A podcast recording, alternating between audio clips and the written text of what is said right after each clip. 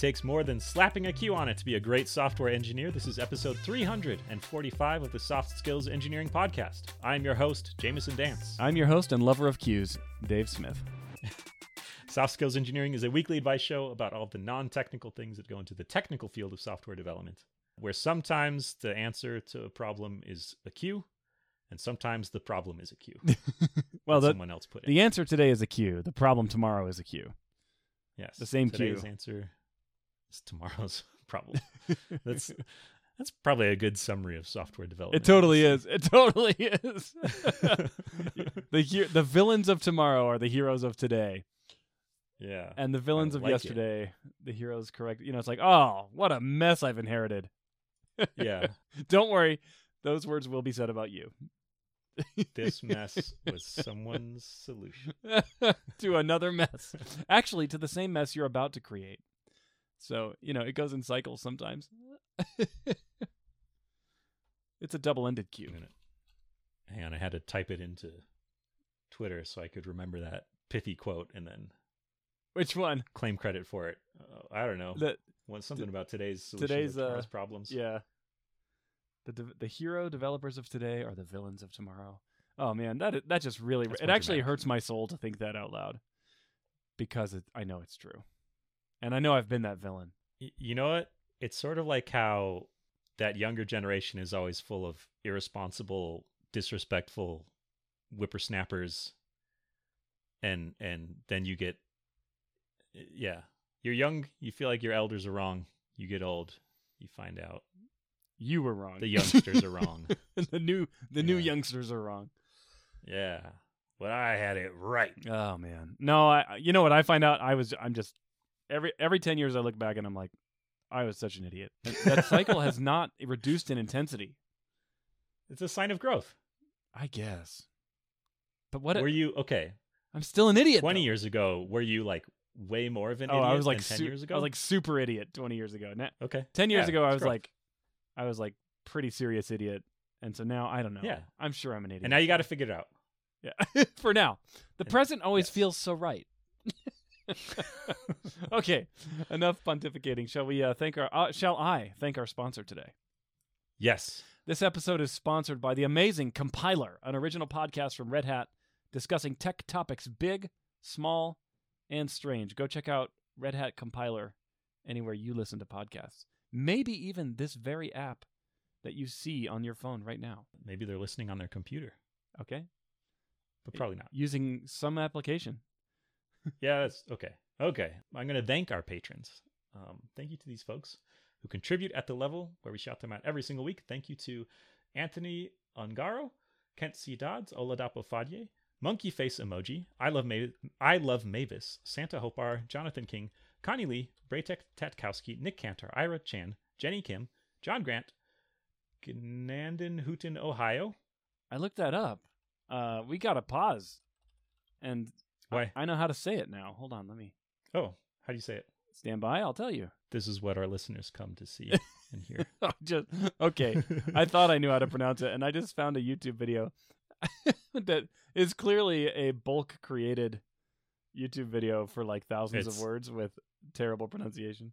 some text to speech thing pronouncing it for us. Okay, I don't know how to pronounce it. I'm sorry. I just- Okay. I stalled the show for nothing. That's fine.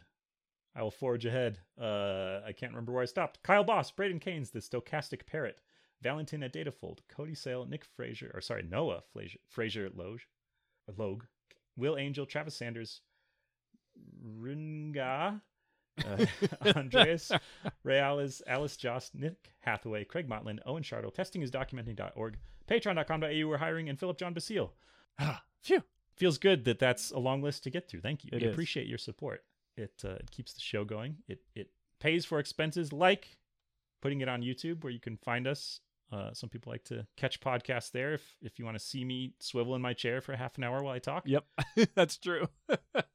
and uh, if you want to join this group and help support the show, you can go to softskills.audio, click support us on Patreon. Any amount will get you an invite to our Slack team, and any amount at the tiers specified on Patreon that I can't remember will get you to have us say words. That's right. The more trolling, the better. All right, shall I read our first question? Oh yeah. Okay, this comes from an anonymous listener who says, I've, I have around 14 years of experience and was recently promoted to a head of engineering role. I am now leading an engineering department of around 75 people. I've become increasingly hands off with coding, and it's been at least two to three years since I wrote code regularly. My role is completely hands off technically. I'm questioning whether this is the right role for me. I want to be more hands on, but I worry my skills are now so rusty that I'd have to start over and spend all my spare time learning to code again. Do you think it's realistic to get back to a hands-on engineer role at this point? Have you seen it done successfully before? And does does walking away from this leadership role make it harder to potentially take on another leadership roles, uh, other leadership roles like CTO in the future? Hmm. Hmm. I have some good news for you. What is it? I'm seven years ahead of this person in experience, Mhm. and I've done exactly what they're asking if it can be done. yeah. That's like I was reading my own LinkedIn profile or something. Yeah. So you were you're running a big engineering group. Uh, I guess big is relative. A, an engineering group, roughly the same order of magnitude Yeah. as, as Same number of digits this question. Yes. as seven. And then you went to went into a, uh, a individual contributor role. Yeah. So I was uh I had a, I had done people management for a couple of years, and then I went and became an individual contributor at a mega tech co for four years, and then I came back into the people management, and now I'm a CTO, doing some people, some technical. Yeah. So can it be done? Yes. We have one data point. it is possible for at least one person. How was that? Were you still writing code when you were uh, before you went back to being an IC? Not exactly, but yes and no. So I almost never wrote production code, and I was never on any critical path for delivery of code for any of the teams. But I would write and continue to do this in my uh, other people management roles. I would write support, what I call supporting code, which is like not in the product, not customer facing, but gets things done internally. You know, things like moving data around, creating dashboards for that help us manage teams, things like that. And that kept my skills sharp enough that I wasn't completely distant. Although I do, I must admit that when I get back in, into code nowadays, I write code a little different than the than people do, and I look at it sometimes and I go, oh, like I'm starting to see sample code that's unfamiliar to me in languages that I know well because the languages Hmm. have moved, you know. So Yeah. But it did keep me sharp enough to pass an interview at a mega tech co um, but that required a lot of hours and i think that's probably the answer to this other question is am i going to have to work really hard to get back into an ic role for me yes i spent many many hours prepping for Hmm. that and uh, i think you probably will have to as well but that's kind of true even if you're an ic though but more so if you're Yeah. not. I so I uh maybe I'm seven years behind this question asker then because Okay. I haven't uh, I've been in IC then moved into people management several years ago. I haven't moved back to IC. I don't know if I ever will. Maybe I will. I haven't done it yet. that's because you're so good at the people management right like you know Or- or you just or- love it Or because I was so bad at being an IC. There, there are all kinds of explanations. Oh, is it is the Peter principle at play here? potentially. Yeah. Wait, no, you have to Um, be good as an IC to get promoted out of it. Yeah, that's true. I was writing a fair amount of code for a while still at the beginning of, oh, not the beginning, but earlier. I've not written a ton of code recently, but I still do read a lot of code. Yeah. Um, and that's a That's a good different idea. skill, but it feels relevant. It's mostly to contribute to design discussions, or uh, if I if I can help resolve a, a disagreement where they need like a I don't know a tiebreaker or something like that. But I have tried to write code, and I've noticed it is a lot harder for me to just sit down and like Mm. bang out a solution to a problem. Um, I it, it's harder to get started. That's exactly what I was gonna say. It's like, oh, there's like a four-hour process to get uh, your environment all set up and get everything running. If I could just make this one-line change, I'd be fine. But it's like the four hours leading up to that are the killer. Oh, mine isn't even the environment stuff, although that is a killer. Wait, no, I have written code at this job. Yeah, I've written a a, a, a- mild amount of code, but it, it's it's Mild, Uh, as opposed to spicy.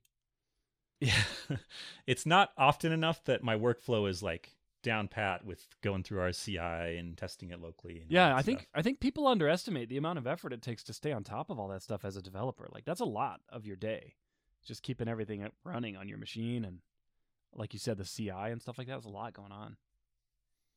For for me, the even a bigger barrier than that though has been just like the the brain space of Mm. of sitting down and and writing the code to solve a problem. I feel like it's it takes me I need to to to take like a running start at it where before I, I felt like I could just just decide I'm gonna write some code to do this thing and then do it. And now I have to sit down and think I'm gonna write some code to do this thing and kind of like attempt it a few times. Yeah, I don't know. I can feel myself certainly being less fluent with it.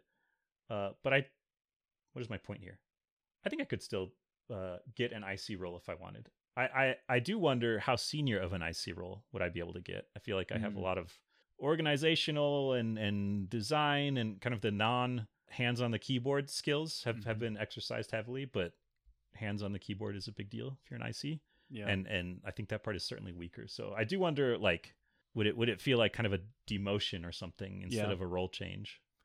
It it certainly did for me when I went from an IC from my role. I was a director of engineering.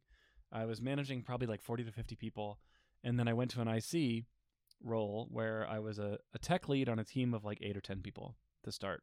Mhm. And but I was making a lot more money, and so I just didn't care.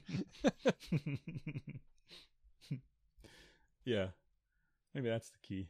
It totally was the key. In fact, that that company, that was their whole strategy, I'm convinced, is take people who have experience dealing with much bigger problems and much bigger scope and give them small scope and small problems but pay them much more and your problems will be solved very well. Hmm. Small problem, big money. Big money and big experience for the problem. Yeah. So, what about does it make it harder to take on a leadership role like CTO in the future? I again, I haven't been through this personally, but my gut feel is no. I feel like it'd be a, I don't know. I think it'd be a, a nice thing, not Oh, a yeah. requirement certainly, but it'd be a nice thing to see that Yeah. like this No- person is is still in touch enough. I actually think that that an ideal career for many people is bouncing back and forth between leadership and individual contributor every few years. And and I say that because in my experience the leaders that I enjoyed working for the most are people who were really had good technical chops and they could really converse with me about my day-to-day work and I thought they could probably do a better job than me. You know? And so and I'm not saying that's me right now uh, for my team members, but I do ap- I did appreciate that a lot, and so being able to bring that I think is great. But also having you know it's like look I didn't just step into the people management thing yesterday, right? Like I've got some years under my belt, so so I'm also reasonably skilled there.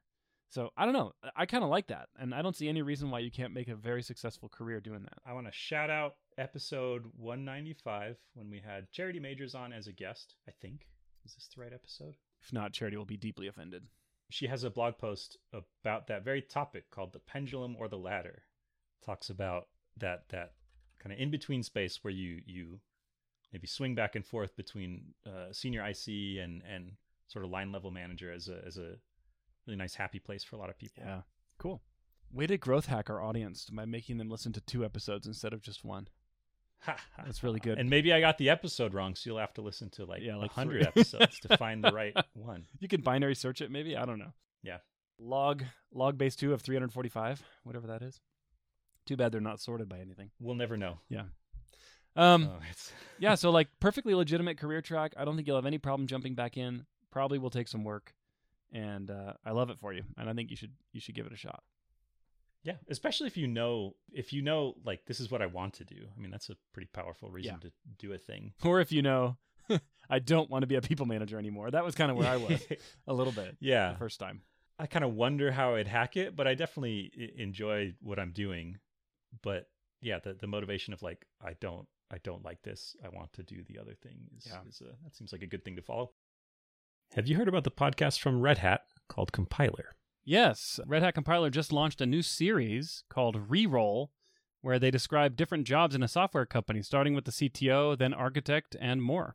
They've not mentioned the Office Prankster yet, which is a, a miss on their part. it's an essential role at any startup. That's true. They also have a series on software technology stacks describing databases, programming languages, front end frameworks, back end technologies, and even test frameworks. It's a pretty cool series. Compiler comes to you from the makers of Command Line Heroes and is hosted by Angela Andrews and Brent Simoneaux. Listen to Compiler on Apple Podcasts or wherever you listen to podcasts. We'll also include a link to this show in our show notes.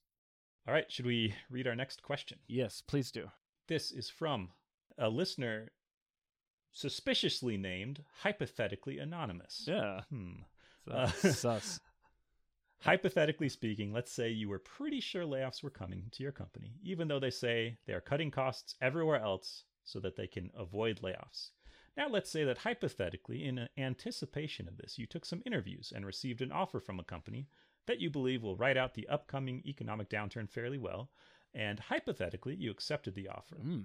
Would you go to your manager and offer to take a voluntary severance, and in doing so, would you let them know you had something else lined up, or would you leave that out and present it as just taking your chances while your severance checks were coming in? Thanks for doing what you do. Do, do you remember that episode of The Office where uh, Michael, uh, what is it? Someone comes in and says, I quit. And the boss says, Oh, and he fires him. You can't quit. You're Yeah. fired. Yeah. and then calls his boss to brag about how good of a job he did. And his boss says, Michael, now we have to pay them severance. That's what I thought of here. yeah. From the other side. I'm pretty sure I worked as a high schooler at a dry cleaner and I I had a boss there who the only way I can explain their behaviors is to assume they were trying to get fired to collect unemployment. Oh boy. So some people do this on purpose, I guess. I don't know. I think there's a name for that. I think it's called fraud, but um, in uh, in space law, we have a different word for that. and we won't tell you what it is. Well, it's not pronounceable over uh, human audio. So Ah. even if I said it right now, it wouldn't come through because the MP3 encoding can't encode it. well, there's no air in space, so you can't count Exactly. on sound. That's right. how do you how do you pronounce a, a radio wave? That's right. I mean, radio waves. If we're talking very primitive, of course. so, huh? What do you think? Uh, should you go for it? This one is this one is interesting. I think it's very timely right now because if your company is saying out loud that we're cutting costs to avoid layoffs, I think there's a good bet that layoffs are coming. Not all the time, not every company, but right now, every tech company I know of is cutting costs. Like I'm not aware of any that are like, yeah, we're firing on all cylinders. We're going to hire 100 people this year, you know, it's just not happening. Yeah. And so there's a good chance it's coming, but if someone on my team showed up, and by the way, I'm not doing layoffs, just so you know, but we are cutting costs elsewhere. Just kidding. Wait, if but if someone on my team came, came and said, "I've accepted another offer, and I'd like you to fire me so I can get severance," I would say, uh, "Enjoy your other offer. Your resignation has been accepted." you know, but I would not pay severance. Yeah. because like the whole point of severance is to bridge the gap until you get your next job. I thought part of it was to not get sued, too. Yeah, sign it. Yes, it's to convince the team member to sign a non-disparagement or non whatever agreement, whatever the terrestrial law is on that one. Yeah, that makes sense to me. And and yeah, like what incentive would you have to say, okay, we'll give you a bunch of free money? Yeah. But is it unethical to say is voluntary severance an option without saying I have another job lined up? I mean, some some companies will throw that out there, but uh, and I've heard of it where they say we're looking for volunteers to leave the company. We'll pay you X Y Z dollars. But Mm-hmm. this sounds like it's the situation is that offer is not on the table. Yeah, yeah. This is this is them fishing for it. Or Yeah, this would so, be them fishing Like, for how do you? So first of all, let, okay, let's just say that you just want to go after the money and ethics be darned. You're not into Mhm. twoism, like our previous Yeah. episode, um, which I can't even remember what that means, but I know it was a, it was sound philosophy. Um, yes.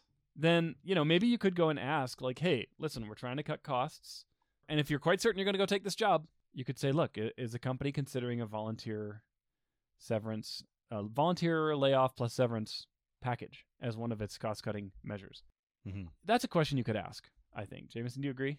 If you didn't have another offer lined up, or if you no, did? if you did, like, so you've got the offer in hand, you're ready to go, or if you didn't, either way, I still feel like that's a question you could ask. Ethically, it's a little bit, little bit on the edge for me. I have like an endless supply of guilt. Uh, So I feel like I would reach into that guilt well and and I'd I'd feel bad about trying to extract money from this company. But I could see how someone could think like I don't know if you're if, if this is going to help improve their situation, then you're exchanging money for value. So maybe I I don't know. They're purchasing your signature on an agreement as well. Don't Yeah. don't forget that. And your signature is very valuable. Also, don't forget that. it's like an autograph. Think of it Yeah. like an autograph. That's right. You're selling them an autograph. I don't know. I know that if I found out this is what happened, I would be so mad at the As a person who did manager? it. Like Yeah, if I was like, already had a job and you "Oh." asked for severance. Yeah, yeah, yeah. So I I think this feels slimy to me. It definitely has a slimy vibe. And I'll I'll state I think the the kind of the underlying philosophy here is you're trying to get money unearned. Like there's no effort from you on this one. There is a well, that's wrong. You're man, I don't know. I could probably justify this by saying I'm willing to sign an agreement that says I won't I won't hire your people away, I won't uh, disparage the company publicly, et cetera, et cetera. The things that companies want you to sign if you'll pay the severance. Of course, then they'll just be like, take a look at your employment contract that you already Exactly. signed." Yeah, you probably already signed one of those, but you wouldn't have double signed it. I so I want to say I think this is wrong, but still leave room for other people to think it's right because I like to waffle. I guess. so let me let me ask you this question, Jamison. I'm going to put you in a moral dilemma. Yeah. Uh, let's say you opted not to go after the severance play, and you just took the other Mhm. offer and you did what normal people do, which is quit your job and then go get your other one, and then start your Mhm. start your other job, no severance. What if you found out a week later that this company, your former company, offered voluntary layoffs with severance? Would you feel bad that you hadn't taken advantage of it or waited the week? I mean, yeah, bad in the way that like it's not like I could have known, but I think I, I would I would say, gee, I wish I had free money. Oh well. okay. Yeah, it just it feels I think the argument for it is you're providing value to them. Maybe maybe they're up against some really tough choices and this makes those choices less tough. Like, Yeah. oh, we have to cut five people and we really think they're all incredible. And we'd like some Cool, now we only volunteers, have to- please. Yeah, now we only have to cut four. Yeah, maybe not. Maybe this isn't the person we would have chosen to cut, but oh well. Yeah. But I don't know. It just it just feels bad to me. All right. Well, I mean, I I say whatever Jamison feels is probably right. Yeah, I've lived my whole life this way, and I haven't regretted it yet. If I'm really glad Jamison hasn't recorded most of our phone calls. I think the fact that you have an offer in hand that you've accepted already is what feels bad. Yeah, I, I, think if if You've if already I chosen. had kind of like yeah, if I'd kind of like started to look around a bit, maybe I was interviewing, Mhm. um, maybe this would feel less bad. But but it's like you're, you're providing them with the illusion of a choice when really there isn't a choice. What if you had been severely underpaid for the last five years at this company, and you gave your soul to them, but they just would not give you a raise, and you feel like this little severance pay is making it right? Then you're probably not working at a place that's going to give you voluntary severance. um, if you've been severely underpaid. That is a good point. uh, yeah, I don't know. I still think it is kind of shady, okay. but I don't know. Maybe maybe you have like dire financial needs that you're trying to meet or something. Yeah. But I don't know. I'm I'm just gonna waffle here and and as I do. This is like the first time you've just clearly said, "I don't know," in 345 episodes. That cannot be true. I feel like I say that every episode, and then I end up on one thing. I guess sometimes you usually waffle, you and then you just go with whatever I say. That's how I think about it too. but Like I waffle until Dave says his thing, and then I can agree with him and sound like, oh, I'm safe. I can agree with Dave. sometimes you'll give guidelines and say, "Well, if this is important to you, do X, and if that's important to you, do Y." But in this one, you're just saying, "I don't know." It's very unusual for you. Okay, I'll I'll get back on familiar ground. okay. I think you shouldn't do this. Okay. No equivocation, no extenuating circumstances. Always and forever. Don't do it. Can I throw some what ifs at you? The least waffly I will ever be. Uh, yeah, I'm just kidding. I didn't have any. I Please. just wanted to mess with you a little bit. reality is complex, and you're listening to to most likely strangers give, let's say, off the cuff advice. so, what I want to say is, I think this is wrong, but I but nobody can get mad at me. okay. So I think it's wrong, but it, the most important thing to me is not to hurt anyone's feelings. Yes. okay, got it. Yeah. It's firm, firm moral fiber. Yeah, exactly. Yes, that's what I got. Okay, well, I, g- you know, and I'm saying go get go extract every penny you can out of this company, even if it means they go out of business and all your coworkers lose their jobs as a result. that that's another thing. Like maybe, maybe, maybe. Hmm. How do I put it? If you extract expensive severance, maybe more people will be affected by layoffs than if you had just left to go to your other job. So do your do your team a favor and just leave and stop stop getting paid. But then again, yeah, like I don't know, is it your job to do a favor for your company? I think No. some some folks would argue no. They give you money in return for services. That's right. Uh, no, I'm waffling again. Hang on, uh, undo all that.